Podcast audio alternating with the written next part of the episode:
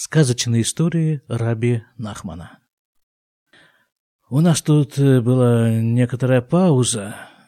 Со времени последнего выпуска прошло, наверное, что-то около месяца. И даже, судя по комментариям, зародилось некоторое опасение в том, что сказки на этом закончились. Но, э, во-первых, сказка никогда не кончается. Общеизвестный факт. А во-вторых, что касается периодичности этих выпусков, ну, понимаете, жизнь наступает на пятки.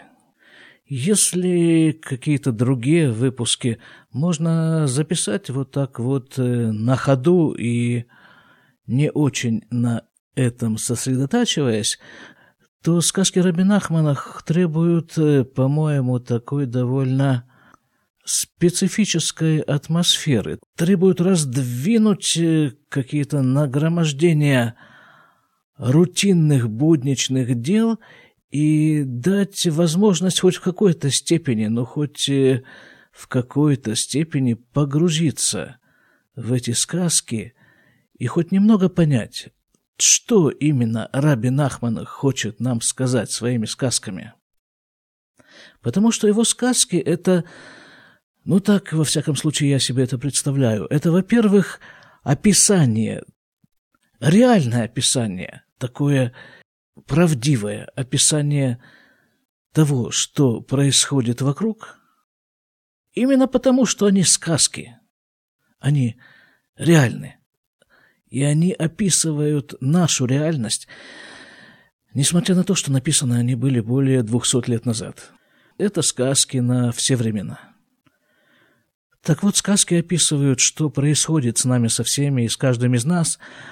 Это во-первых. А во-вторых, они ненавязчиво подсказывают каждому из нас, что ему делать в этой действительности, реальности, жизни, как мы иногда эту ситуацию называем.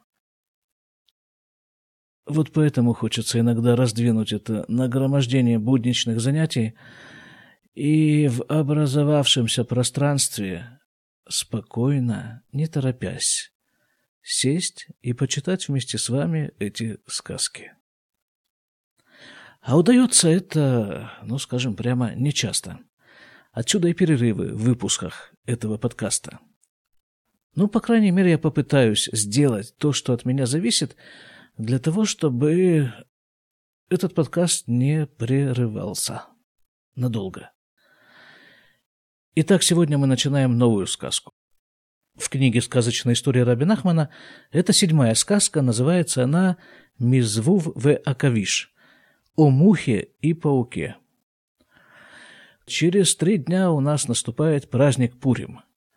И сказка эта, по-моему, пронизана, просто пронизана пуримской атмосферой, и по-своему, по-сказочному, по-рабинахмановски описывает основные аспекты этого праздника.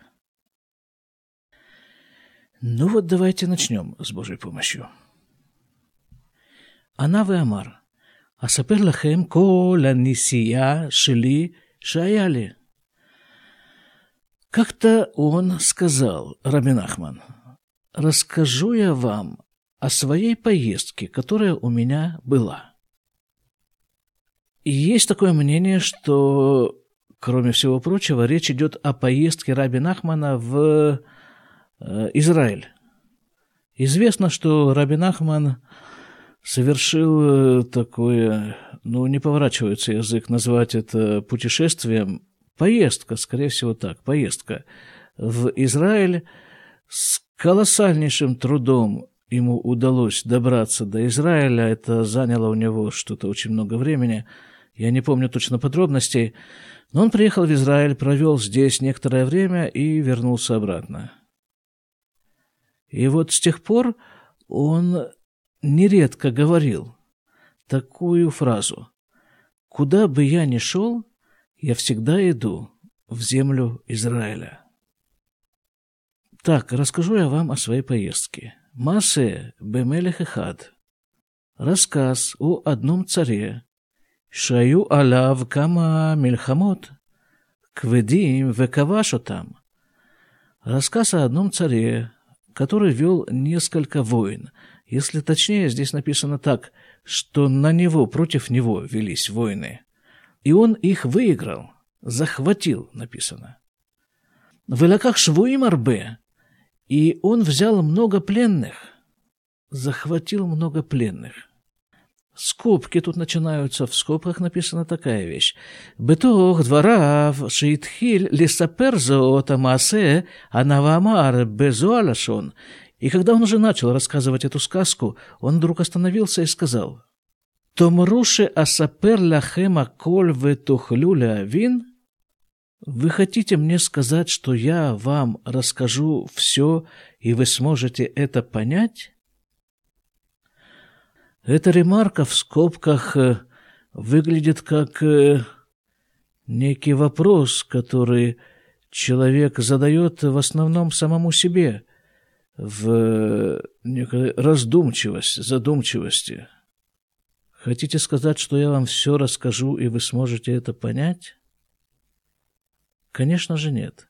Но хоть что-то, это я уже отвечаю от себя, но хоть что-то попробуем. Вот давайте начнем вот с э, самого начала. Попробуем копнуть это самое начало.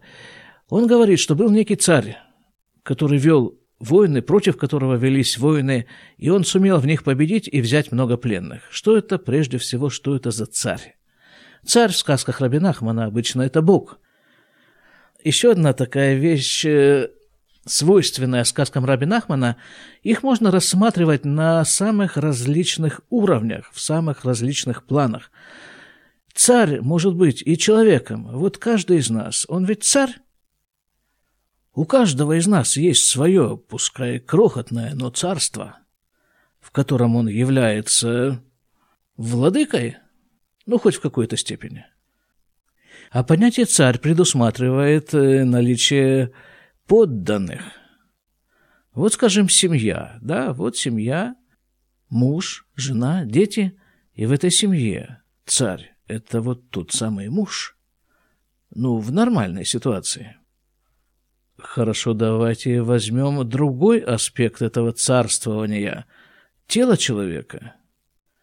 Ну, хоть в какой-то степени человек и является царем своего тела – является царем своих мыслей, своих желаний, своих действий, своего поведения. Царь или не царь? Царь.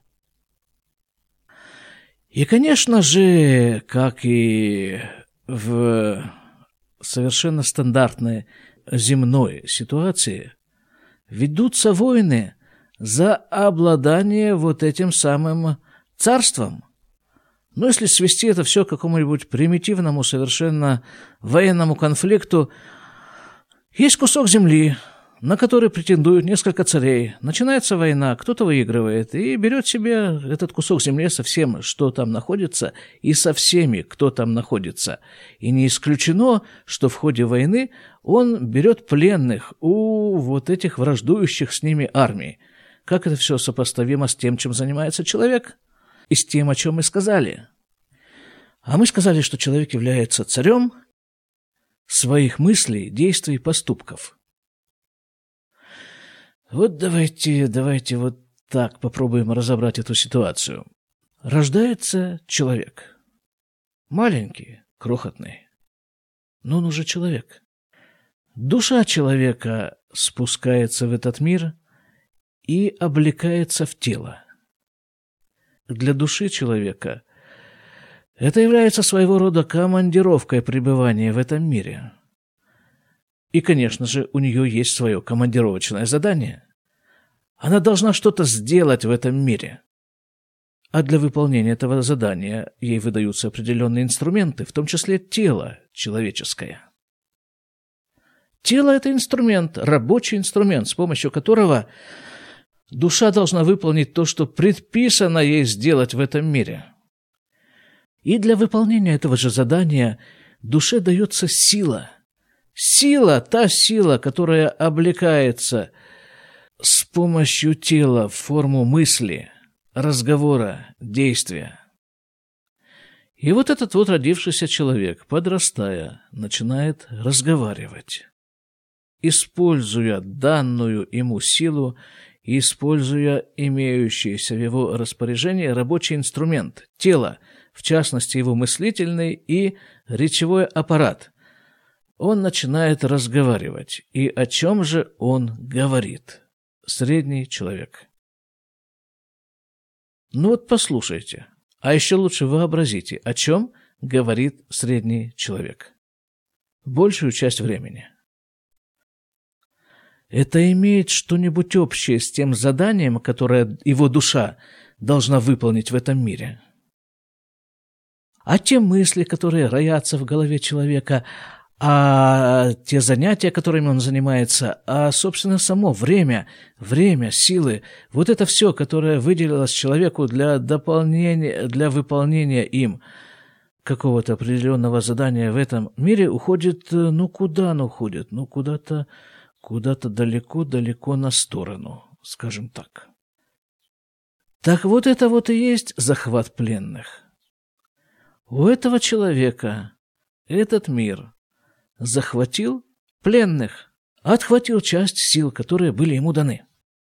Ну, знакомая, да, ситуация. Мы как-то уже говорили.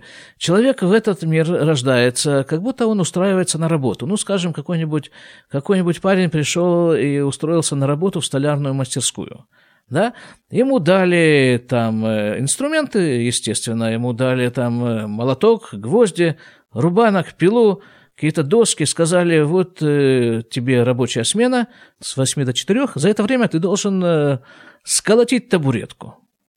И вот человек берет этот инструмент, замечательный совершенно инструмент, и начинает э, гвоздями прибивать, ну, скажем, не знаю, рубанок к пиле.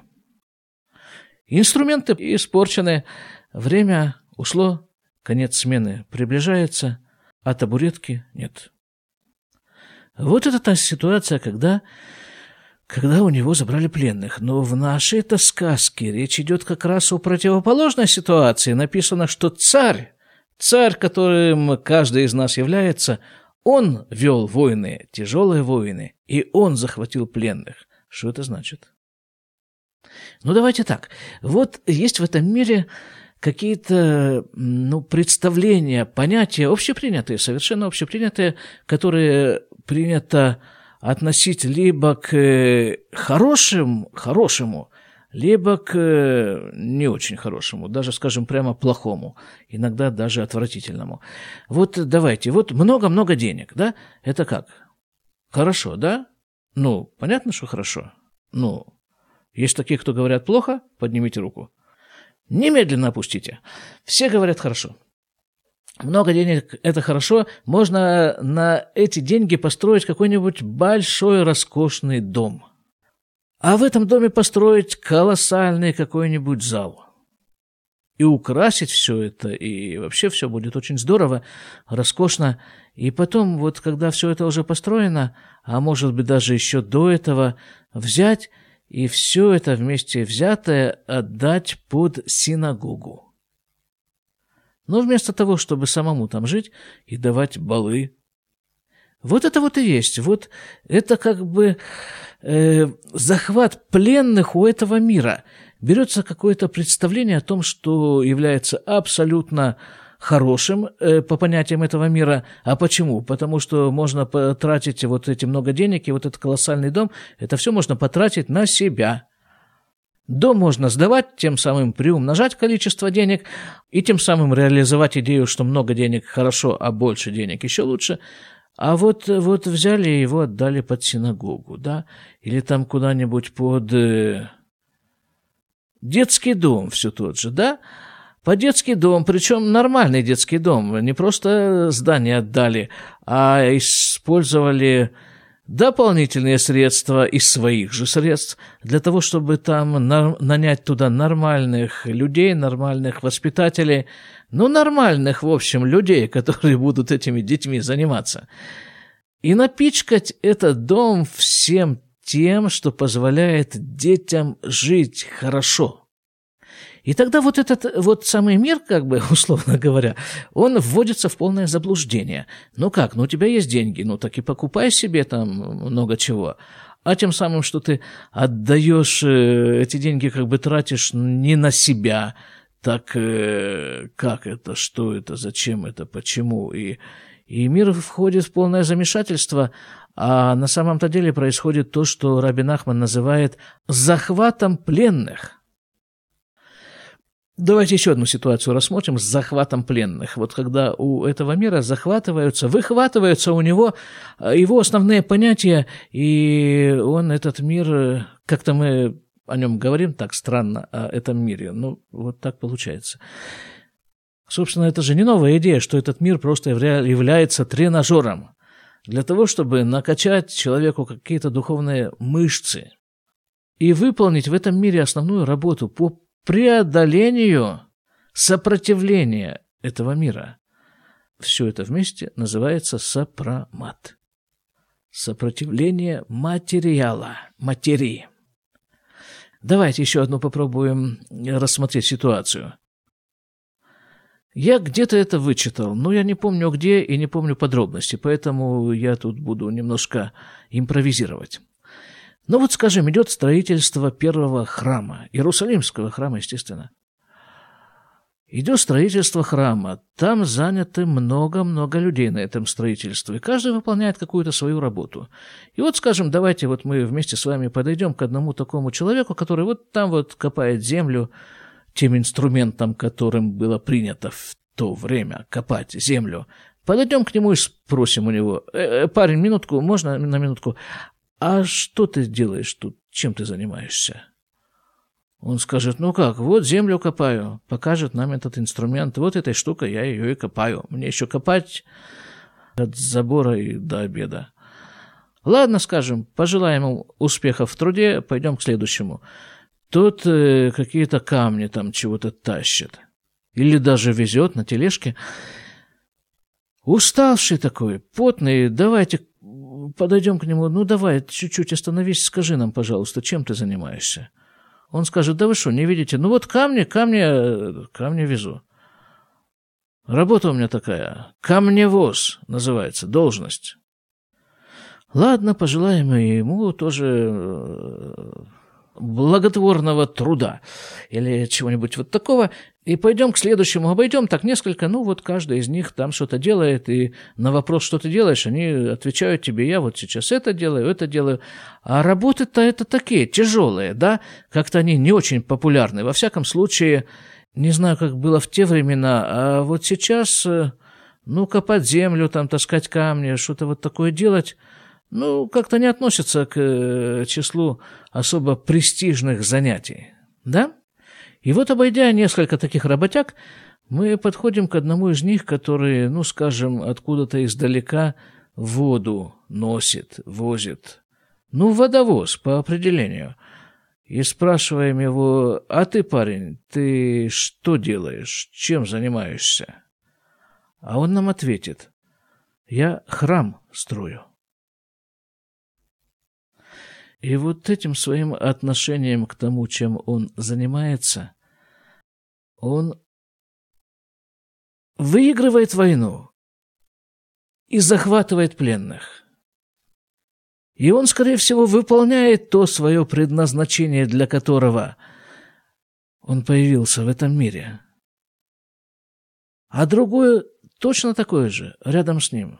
Тот камни носит или воду возит. Неважно, что он делает. Важно, что он делает.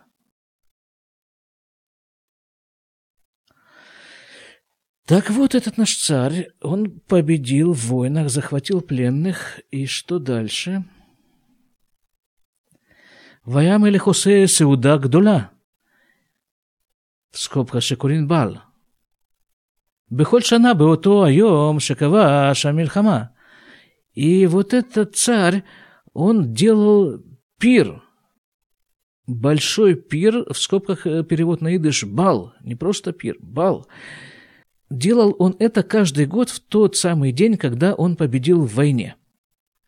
Вот по поводу этого дня есть э, как минимум два мнения, что это за такой единственный день в году – по одному мнению, это Рошашана, Новый год еврейский, а по другому мнению, это Пурим. Ваюшам алябайл коля сарей млюха, веколях сарим кедере хамлахим. И на этом балу были все царские министры, царедворцы, как это принято у царей. Ваю иньяней цхок – в скобках шекурин комедиес. И они там делали всякие вещи, вызывающие смех. И в скобках написано, которые называются комедиями, представлениями. Ваю Месахаким, Вецухаким Микола Умот. И они там смеялись и представляли все народы, национальности, может быть. Ну, скорее, народы, точнее. Миа Ишмаэль у Микоуля умот. И Ишмаэля, и все народы Ваюсим умакмим бедерех схок кидерех анимус ваанага шельколь ума. И они там делали, ну, как бы кривлялись, они там э, вот делали такое представление, в, которое вы, в котором высмеивали обычаи разных народов. Но это ведь э, одна из излюбленных мишеней для насмешек, для анекдотов, обычаи других народов. Ну, анекдоты про чукчи в израильском варианте, про курдов. Это почему-то очень принято в мире высмеивать обычаи других народов. И обычаи, и внешний вид, и одежду, и еду, и все, все, все. У Мисраэль, Гамкен аю осим асхок – и, кроме всего прочего, насмехались и над Израилем. Израилем это виду, имеется в виду евреи. Ну, это что же, еврейские анекдоты – это целый большой раздел в, как его называть, в полном собрании анекдотов, скажем, всех народов. Ну, я не знаю, на самом деле я не знаю, но я подозреваю, что не только в России рассказываются еврейские анекдоты – анекдоты о евреях. Так вот, что здесь делается немножко, так, подытожив сюжет. Царь выиграл войны, захватил пленных, много пленных. И по случаю... Это День Победы, да, получается так, в переводе на легкий русский язык. День Победы. Он устраивал в этот день, э, в День Победы он устраивал такой большой пир, и на этом пиру э, были представления, в которых высмеивали все народы, все их обычаи, в том числе и народ Израиля, и его обычаи. Вот здесь мы на сегодня остановимся. Продолжим с Божьей помощью в следующий раз. Очень надеюсь, что этот следующий раз не заставит себя очень долго ждать. Всего вам хорошего и Пурим, Самех! счастливого, радостного праздника Пурим.